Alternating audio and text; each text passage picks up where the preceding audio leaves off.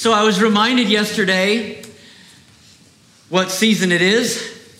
I was sitting in my basement and I was just uh, just looking uh, through some notes, and all of a sudden my youngest daughter comes barreling into the room, dancing and and waving something around, and it took me a second, and I realized uh, what she was holding. It was a small, flat little piece of chocolate. It, it was day one on the Advent calendar. Yeah.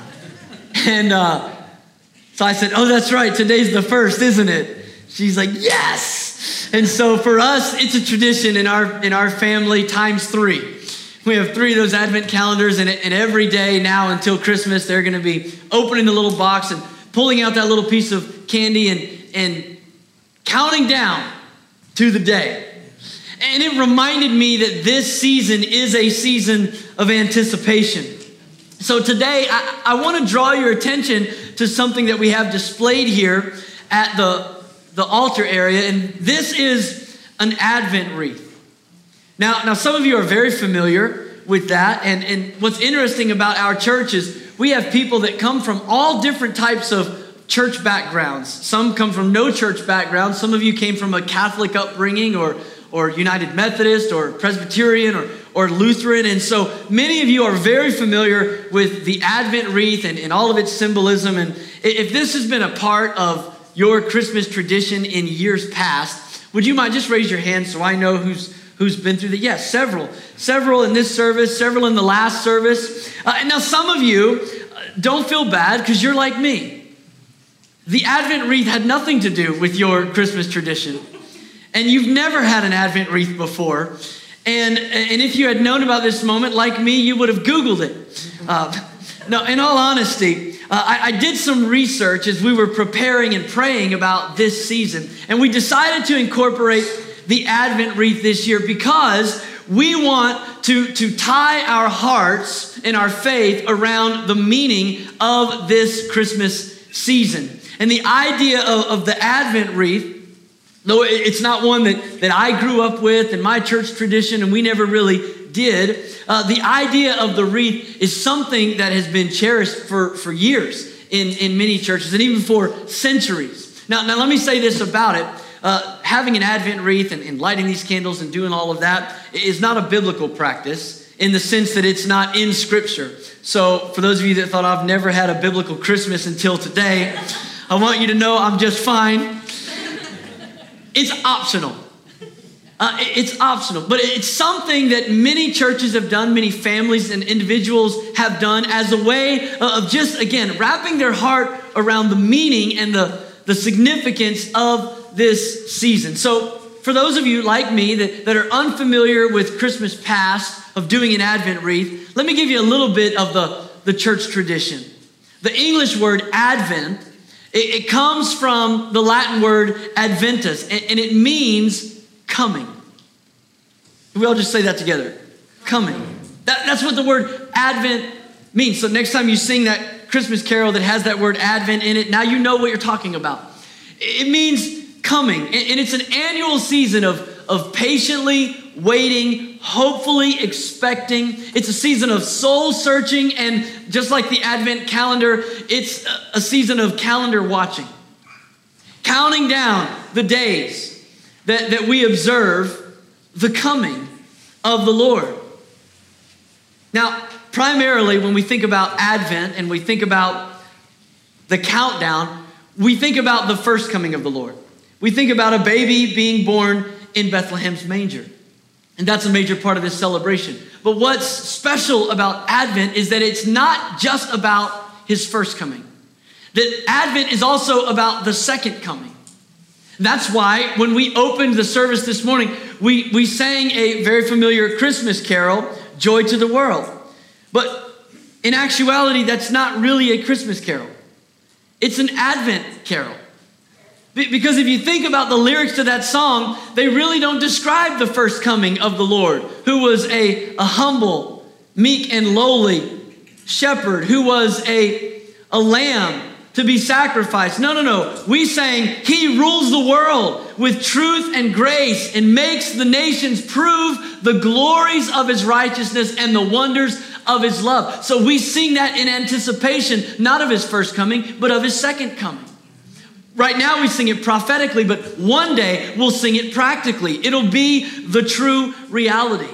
And so here's how here's how the Advent wreath works. Every Sunday we're to we're to light a candle. Today we'll light one candle.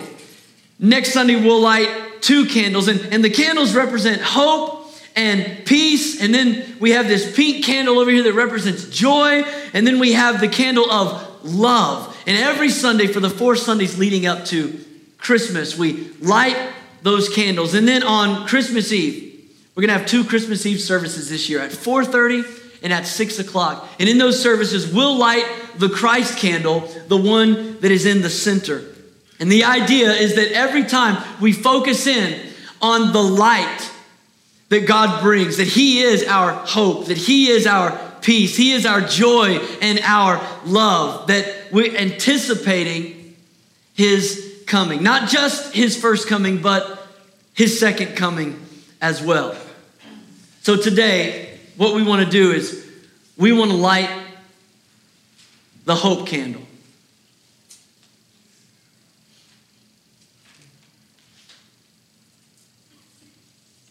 And hope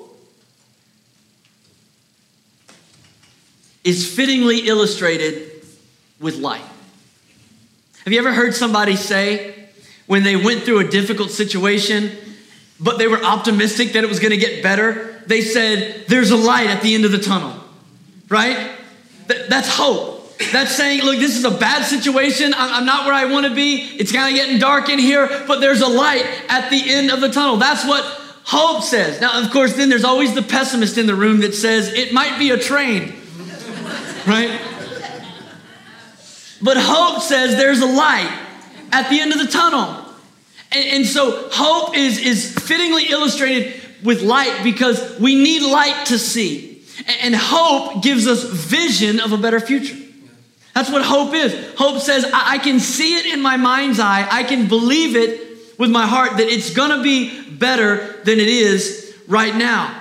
And can I just say, that's what the coming of Advent is all about. That's what the coming of the Lord is all about. That it's about to get better. And can't you feel the anticipation building around this season? You know, Billy Graham said this. He said, What oxygen is to the lungs, hope is to our survival in the world. Everybody needs hope. You need hope. I need hope. And we have hope today. I'm going to tell you why we have hope. First of all, we have hope because Jesus came. He came the first time. We have hope. The, the prophet had it right when he said, The people who have walked in darkness have seen a marvelous light. They've seen the light. Isaiah 9 and 2 says. Why? Because Jesus came into Bethlehem's manger. When Jesus was born, the light dawned. Hope began to flicker for the first time in the hearts of God's people. It happened at his first coming.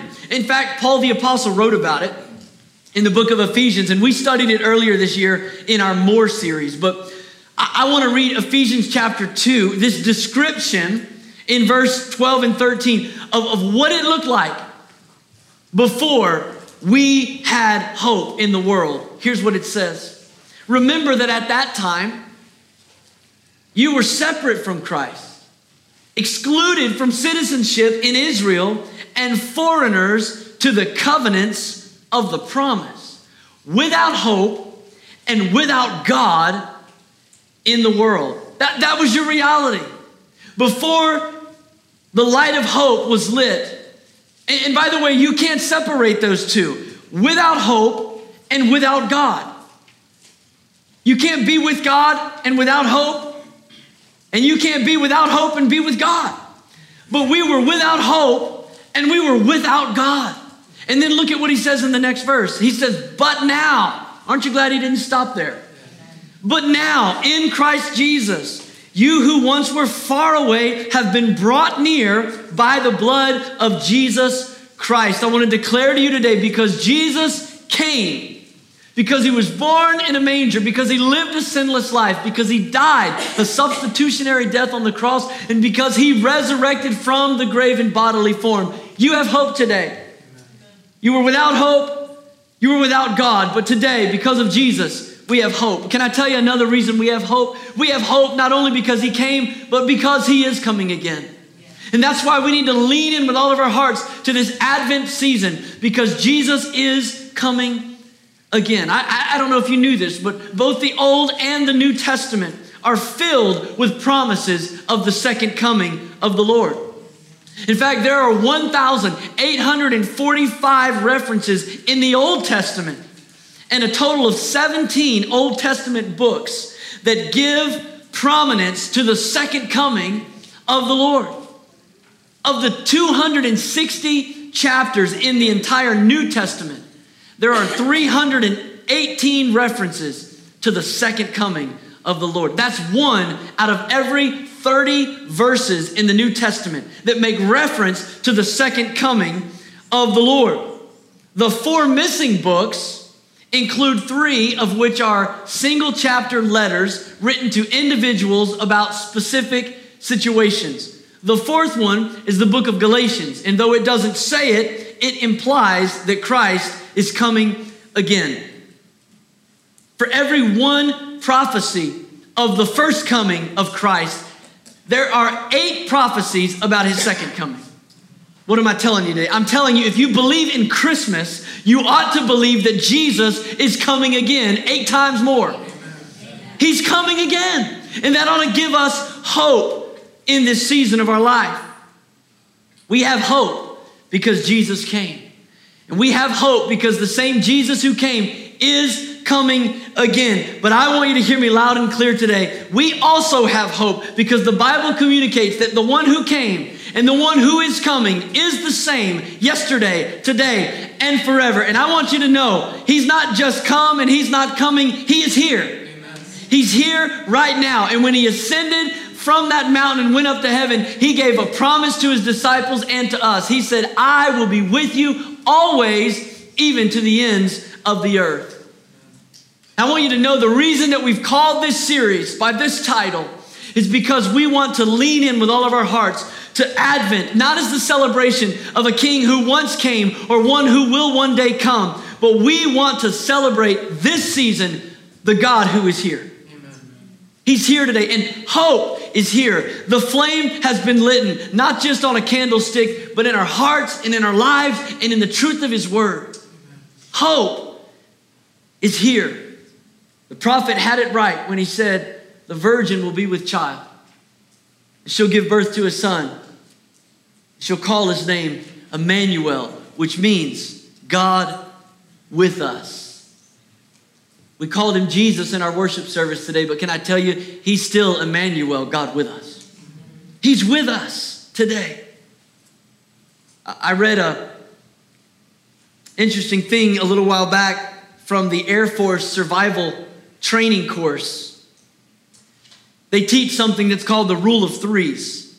Maybe you've heard of it before, but in a survival situation, they teach that you can last three weeks without food. You can last three days without water. You can last three hours without shelter in extreme situations. And you can last three minutes without air. You cannot last three seconds without hope. Everyone needs hope. The good news for us today is this hope is here. Now, there's three different kinds of hope that I want to I want to talk to you about this morning. And, and the first one I know we're all very familiar with. It's wishful hope. Wishful hope is the kind of hope that we don't really put a lot of thought to. We just kind of say, I, I hope so. I hope this happens. Like, like, for example, wishful hope would be you saying, I hope we have a white Christmas. Now, you can hope that. I hope that. Now, somebody else in here might be saying, I hope we don't have any more snow. But listen, despite what the Hallmark Channel would tell you, you hoping that has nothing to do with whether or not we actually have a white Christmas. I'm sorry to all those Floridians and folks in Southern California. Hope all you want. It has nothing to do with the weather forecast. How many of you understand that that hope is just wishful thinking?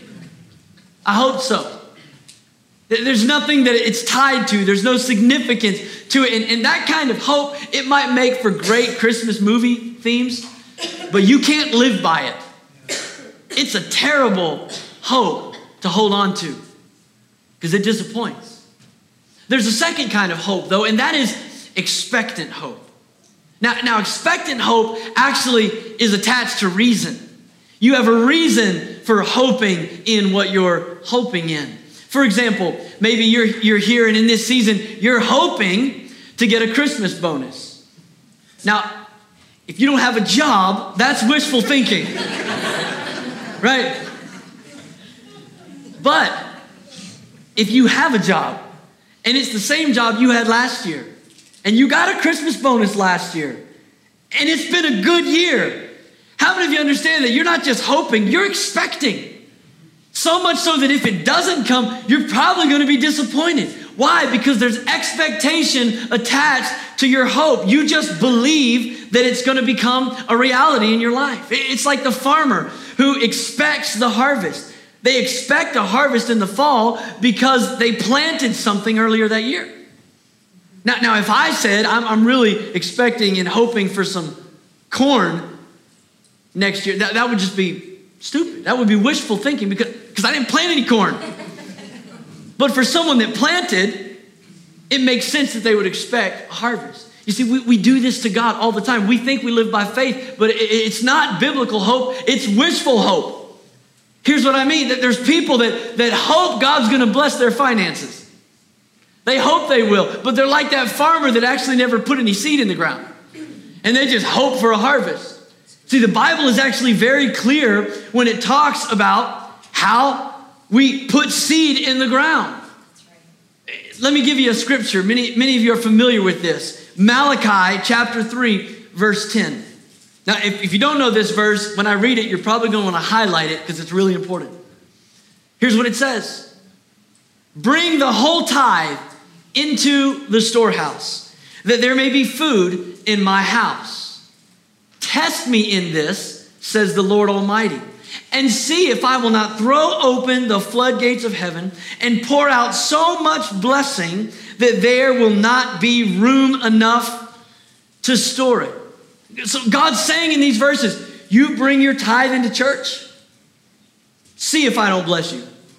I mean, just, just see if you can be faithful in bringing the tithe into the house of God and, and me not bless you. Oh, I'm going to bless you. In fact, try me, test me in this. Why? Because he's saying, look, if you will align your hope to the expectation from God's word, then, then you can align your hope with the expectation of God's favor and God's blessing in return. Now, now God's not saying everybody that gives is going to get more money.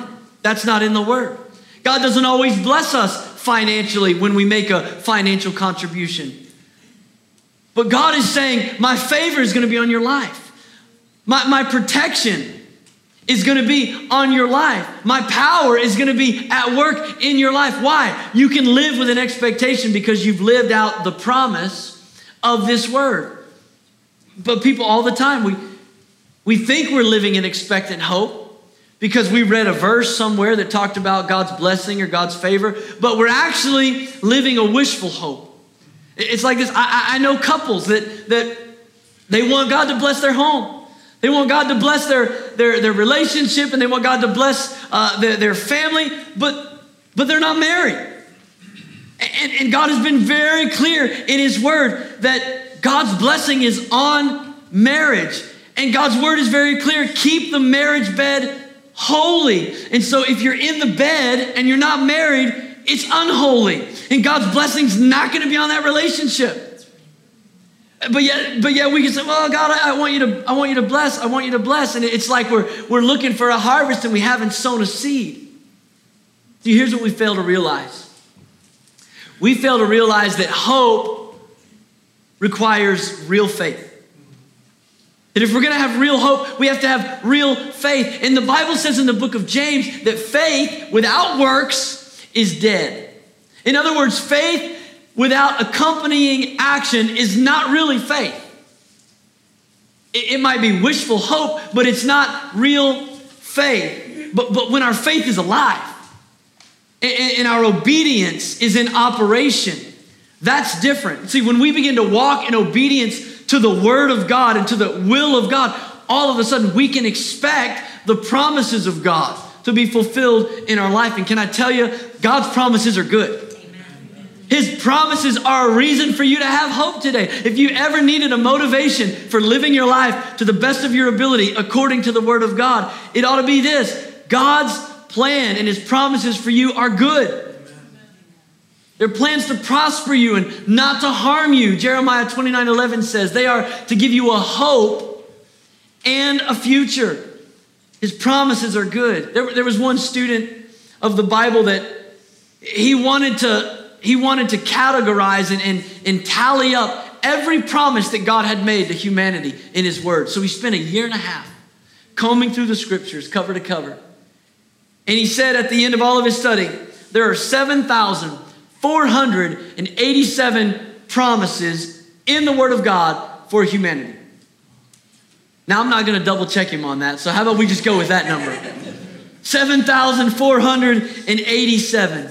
God's promises are, are rich in His Word, and they are there for you. His, his promises are like an apothecary shelf. Like the same way that a, a doctor would offer a medication to heal your body, God has given you promises to heal your heart. And they are yours. You can receive of them today. And you can walk in expectation with that hope. But there, there's a third hope I, w- I want to talk about. And before I tell you what this hope is, I want to tell you why we need it. See, the Bible says in the book of Proverbs, chapter 13 and verse 12, hope deferred makes the heart sick. Maybe that's been your reality a time or two. Hope that was deferred, hope that was delayed, hope that didn't show up when you thought it was going to show up, and, and hope that didn't work out the way you thought it was going to work out. Now, listen, this isn't just a church thing, this isn't a Christian thing, this is a life thing. Whether you're a follower of Jesus or not, every one of us, every one of us have had situations in our life where we have to be honest and say, you know what? My heart was sick because hope was deferred. And the truth is, sometimes even good, even godly desires go unfulfilled. Now, maybe we don't say this enough in the church, but it's a reality that there are times that, that, that our hope is deferred. Now, listen, I'm not saying that God doesn't always keep his promises. I'm not saying that God's not faithful to fulfill his word. What I am saying is that God's promises are not limited to the span of your birth to your hearse. What I'm saying is that God's promises are not limited to your lifetime. And then oftentimes we look at the promises of God through the lens of that dash between our birth date and the date of our departure. And we just expect that God's going to fulfill every promise in that time frame. But I, I, want you to look with me in the book of Hebrews for a few moments. We're going to go to Hebrews 10 in just a moment. But first, I want you to go to chapter 11. Now, now chapter 11 of Hebrews has been affectionately called the Faith Hall of Fame. This is the who's who of hope. These are those that trusted God as much as anybody ever trusted God. And if you wanted to look at a list of the names of people that made it on the flannel graph in Sunday school, here they are. Some of you don't even know what a flannel graph is. That's okay. These are the people that trusted God beyond a shadow of doubt. And so we look at them in this category of the, the faith hall of fame. But what I want you to see is that even for them, sometimes hope is deferred. Look at Hebrews 11, chapter, chapter 11, verse 39. Here's what it says These were all commended for their faith, yet none of them received what had been promised. Just let that settle in for a moment, because none of them is pretty inclusive. These were all commended for their faith, and yet none of them received what had been promised. Now, I know, I know that's probably not going to get a whole, whole lot of amens. Nobody's excited to hear that reality, but could you just not because it's true? I mean, it is in the Word of God. They all believed, and yet none of them received what had been promised to them. Why? I mean, that doesn't seem fair, right? And isn't that what we want to say? God, that's not fair.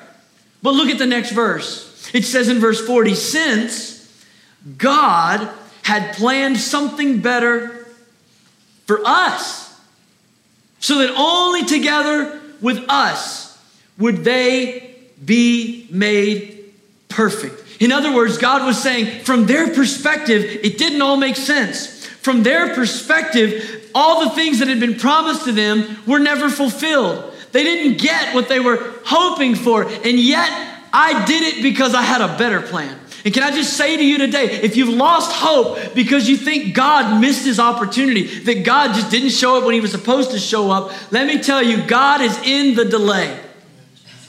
God's promises are still true in your life today. And if God hasn't done it yet, and if He doesn't do it in your lifetime, there's a reason. One day you're going to gather with the multitude of these heavenly heroes, and you're going to say, God held off because He had a better plan. He had a better plan. He had a bigger picture. He had a bigger vision. And there's another side of this that we don't really talk about much in the church. But can I just remind you today that God's will is not always done in the earth? If God's will was always accomplished in the earth, then when Jesus' disciples said, Lord, teach us how to pray, he would have never bothered to say, when you pray, say, Your kingdom come and your will be done on the earth as it is in heaven. Why would we pray for God's will to be done on the earth if God's will is always done on the earth? No, God's will is always accomplished in heaven. But we're in a struggle. We're in a battle here, and God's will is not always accomplished in the earth. That's why you need a hope today that's bigger than your lifetime. Listen, don't, don't make the, the, the mistake of confusing hope for optimism. See, a lot of us do that. We, we think hope is, is just optimism. Like it's just this endless, this idea of it's going to get better. Like ah, it's, just, it's going to get better. It's going to get better. It's going to be. It's going to get better. That's what optimism said. And, and optimism is psychological. Hope is theological. Hope doesn't just look at everything and say it's going to get better. Hope knows sometimes it doesn't get better, sometimes it's bad. And hope says, you know what, this is bad, but I still believe. In spite of it, I still believe.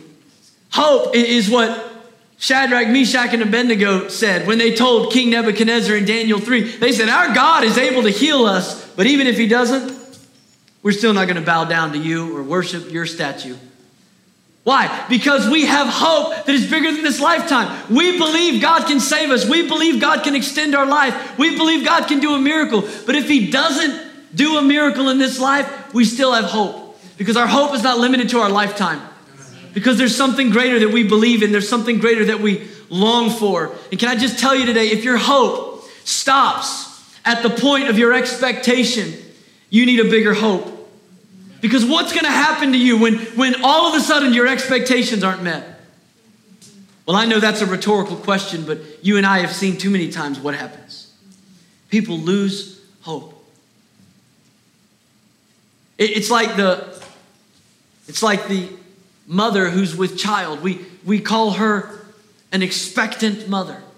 We say she's expecting.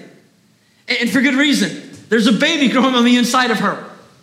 And so we go, well, that's she's she's hopeful, she's expectant. And yet many of us know through relationships or maybe even personally, you know the painful reality that not all pregnancies end in life. And sometimes what we hope for, what we really thought was going to happen, doesn't happen. And our confident expectation is crushed by an unexpected reality. And it's out of those moments that we come up with phrases like this Don't get your hopes up. Right? We say, why do we say that to each other? We say it because we've all been there, because we know what it's like to have your hopes crushed. And so we put up our defenses. Next time, I'll be a little bit more cautious. Next time, I'll be a little bit more apprehensive. Next time, I'm not going all in on hope. I'm just going to guard my heart. I'm going to protect my emotions. And so we say things like, don't get your hopes up. But I want to say something different to you today. I wouldn't say don't get your hopes up. What I would say to you today is get your hopes higher. Get, get them up, get them up even higher. It's, it's not that your hopes were not high enough, it's, or that they were too high, it's that they weren't high enough. Get your hopes higher. See, that's what the Apostle Paul did. That's why he said this. Paul said it in 1 Corinthians 15 19. He said, If only we have hope for this life, then we are most pitiable among men. In other words, he said, look, all the stuff that we're, that we're doing, all the goodness of God in our life, all the things that we're going through, all the things we're experiencing, the blessing and the hardship, the trials and the victories. If, if the hope that we have is just for this life, now mind you, this is the guy that said, for me to live is Christ. He understood his whole life was wrapped up in Jesus, and yet still, he said, if my hope dies with me, then you might as well pity me more than anybody else on the face of the earth. Why? Because he understood that his hope didn't end with his lifespan. Paul understood. He said, putting these things behind me, for the joy that's set before me, I reach toward the prize, the high call heavenward in Christ Jesus. He had a higher hope. He had a higher hope than this temporary life. Life is going to have its troubles, no doubt. In fact, as I was preparing this message, I just thought about my week. Before I even got into the office on Tuesday morning, I made a stop down at the emergency room to visit a young teenage girl that lives close by who had decided to get up and take a fistful of pills that morning because of pain, hopelessness. Last night, as I'm sitting on my couch. I got a phone call from my brother, Adam. We prayed together because he had just gotten word that a, young Christian man who helps him in his ministry just committed suicide. And, and committed suicide two years to the day that my brother's son in law took his own life. Hopelessness. People all around us who are hopeless, who are searching. That's why we need that's why we need this third kind of hope. Not just wishful hope, not even expectant hope. We need a confident hope. A confident hope is a certain hope. A confident hope is an eternal hope. And let me just say, the, the Christians in the first century, this is the hope they had. They didn't, they didn't worship in beautiful churches like we're worshiping in. They had this hope that was beyond their circumstances and was not tied to their emotions or even their expectations. If you're there in Hebrews chapter 10, I want you to look with me at verse 32. The writer is describing what their life was like serving Jesus. Look at verse 32. He said, Remember those early days after you had received the light when you endured in a great conflict of suffering, you, you just imagine him reading this letter, like, uh, yeah, we remember. Yeah, we, we remember what that was like. We endured a great conflict, we suffered, yeah. And then he says in the next verse, sometimes you were publicly exposed to insult and persecution. They're going, yep, yep, we remember that. We were there. Still bear the scars. And then he said, and other times you stood side by side with those who were so treated. You ever done that? You ever been persecuted? You ever been exposed to insults because of your relationship with Jesus? Have you ever stood side by side with somebody else who was experiencing that? They had. This was their reality. Look at the next verse. He says, You suffered along with those in prison, and you joyfully accepted the confiscation of your property. Ever had your stuff taken from you because you love Jesus? Uh, probably not. I know I haven't. Not in this country. But this was their reality. They were persecuted, they were insulted, they suffered in prison. People came and took their belongings from them for no other reason but for the fact that they were followers of Jesus. Now, why in the world would they still be following Jesus at this point? Look at the next part of that verse. Here's why. He said, Because you knew. They knew something. This is why they would deal with the hardship. This is why they would deal with the imprisonment and the persecution and having their possessions stripped from them because you knew that you yourselves had better and lasting possessions. See, confident hope transcends this life. It transcends this life in our current realities. And so in the next verse, look at verse 35, he says, So do not throw away your confidence, it will be richly rewarded. See, they understood something about the, the promise keeping God that they were serving. They understood that God's faithfulness extends beyond your lifetime and that their hope is not limited to their finite perspective. They had a view of God that said, hey, there's a better reward and I will be richly rewarded. They knew it. So when they lost their possessions, they said that was going to rot anyway. Jesus said, store up your treasures in heaven where, where dust and rust and vermin can't destroy it. So we got lasting possessions. You can keep that. They were persecuted, they were imprisoned, and yet they never lost their hope. And then, as, as he describes their life, he moves into chapter 11 and, and he gives this description, verse 1. Chapter 11. Now, faith is confidence in what we hope for and assurance about what we do not see. That's what, that's what faith is. It's confidence in what we hope for. Can I just tell you today that my confident hope has nothing to do with my wants and everything to do with God's word. Your confident hope today has nothing to do with what you're sensing. It has everything to do with what God is saying. It's not based on my preferences or your preferences. It's based on His eternal promises, His word has spoken. See, hope, hope is the difference between walking into the dark or walking into the dawn. See, a person without hope just sees it getting darker. A person that has hope in, in their heart recognizes that the sun must be getting ready to crest over the horizon. In fact, it's never been this dark, and I know it's darkest just before the dawn, so God must be up to something in my life. That's what hope says. That's what David understood when he wrote the 23rd Psalm. Maybe the most memorized and quoted psalm out of all 150 of them. David said in verse 4 Even though I walk through the valley of the shadow of death, I will fear no evil, for you are with me. You're with me. Your rod and your staff, they comfort me. How could he say that? He could say, even though I walk through the darkest valley, because he had hope in his heart. Because even though he was walking through the darkest valley in his heart, verse 6 was already reality.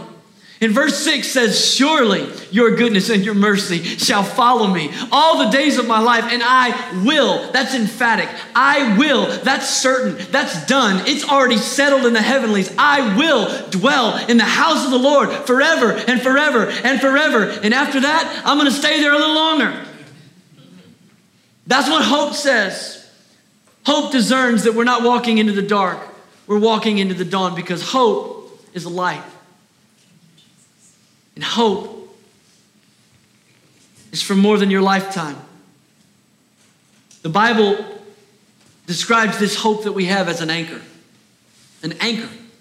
In fact, the, writer of Hebrews in, in chapter 6, if you turn back a few pages with me, here's what he says about the hope that we have. Verse 19, Hebrews 6, he says, We have this hope as an anchor for the soul. It's firm and secure.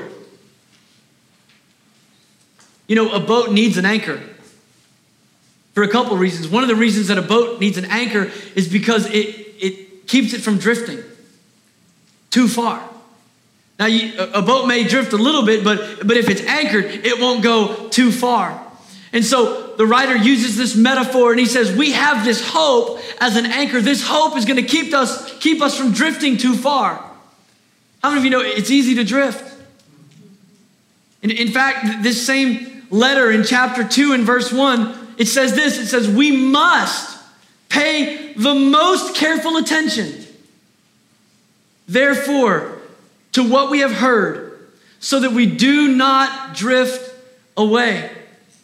Why? Because the writer of Hebrews understood that, that we have this tendency, we have, we have this proclivity to, to drift away, especially when the storm's raging, especially when life is tough, especially when our expectations are not met.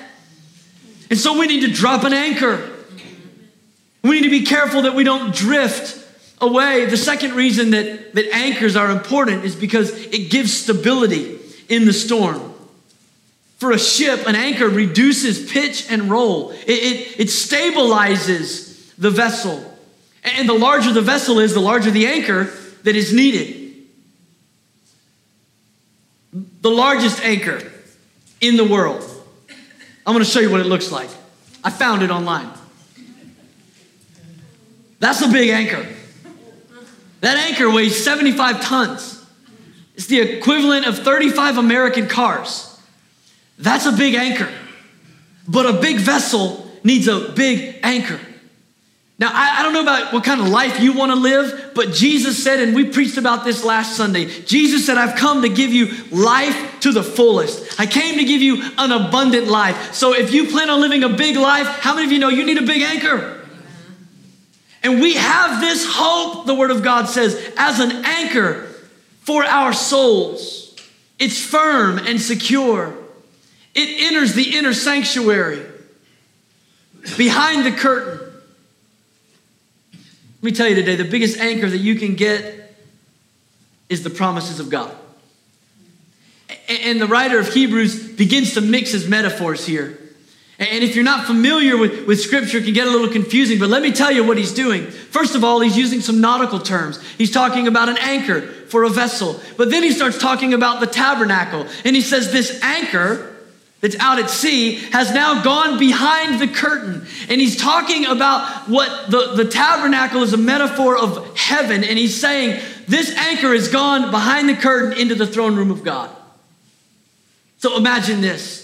The, the promises that you're anchored to, the, the truth of God's word. He's saying it, it has gone now behind the veil, behind the curtain, into the very throne room of God. Now look at the next verse.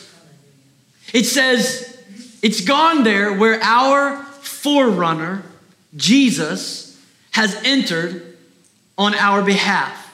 Let me tell you what I love about that verse because he's still using this nautical metaphor when he calls Jesus the forerunner. The, the word for forerunner was a word, it was pronounced prodromos. And what the word was used for is it was a description of a small vessel like a tugboat. And what would happen in that region, not all of the harbors were easy to get into. In fact, at the port of Alexandria, it was very difficult to get a large vessel into the harbor. And so, what they would do is they would send a prodromos, a forerunner, out into the deep. And that vessel's anchor would be attached to the forerunner. And the forerunner would then take that anchor into the harbor so that it could slowly be winched in to safety. And so what he's saying is that Jesus is our forerunner. That Jesus, he, he grabbed all the promises of God that you can't reach, but they're for you. You can't get to them, but they're yours. He went and he grabbed all those promises. And the word says that in Jesus, all of God's promises are yes and they are amen. And so he took our promises, he took our anchor, and he went to the place you and I can't get to yet. He went beyond the veil. He ever sits at the right hand of the Father to make intercession for you today. He's there now, and he's holding on to the promises that are yours. The Bible says we're slowly being winched in. We're slowly being brought in to everything that God intended and purposed for our life. We have a forerunner who's gone in before us. Now, listen, if you're going to have a big anchor, it's not going to do you any good if you can't stay attached to it. And so when I saw the picture of that anchor, I had to wonder what's the chain look like? I want to show you a picture of the chain that holds the anchor. That's a real guy, not a Lego. Every link of that chain weighs 500 pounds. A strong anchor does you no good if it just sinks to the bottom of the sea and you're not attached to it. And so, if we're going to have a strong anchor, we have to be attached to it. And I want to tell you today your hope has a rope. He is the Holy Spirit. See, when Jesus when Jesus went behind the veil, when he went beyond the curtain, when Jesus went to the place you can't yet go but are going, he took your anchor and he took your promise and he said, I'm not going to leave you here as orphans. It's actually good that I go away because if I go away, I can send the Holy Spirit. He'll be with you. He'll help you. And the Holy Spirit is our chain that keeps us tethered to the promises of God in the darkest night. The hope of heaven that pulls at us when we go, nothing feels right, and yet I still sense that I'm connected to something greater than myself. What is that? It's the Holy Spirit that's pulling us in to the promises and the presence of our Almighty God. Beyond the veil, the Holy Spirit is working in your life. And so in Hebrews chapter 10, and in verse 23, he gives them this admonition. He says, Let us hold unswervingly to the hope we profess. For he who promised is faithful. So, what kind of hope are you professing? What are you holding? Is it wishful hope? Is it just a, I hope it works out hope? Is it an expectant hope? I hope so. Is it a hope that says, you know, God said it and I believe it and I'm going to live that way? and I'm going to die believing it. But it better also be a confident hope. It better be a hope that says, even if God doesn't, still I will. It may be bad, but I believe.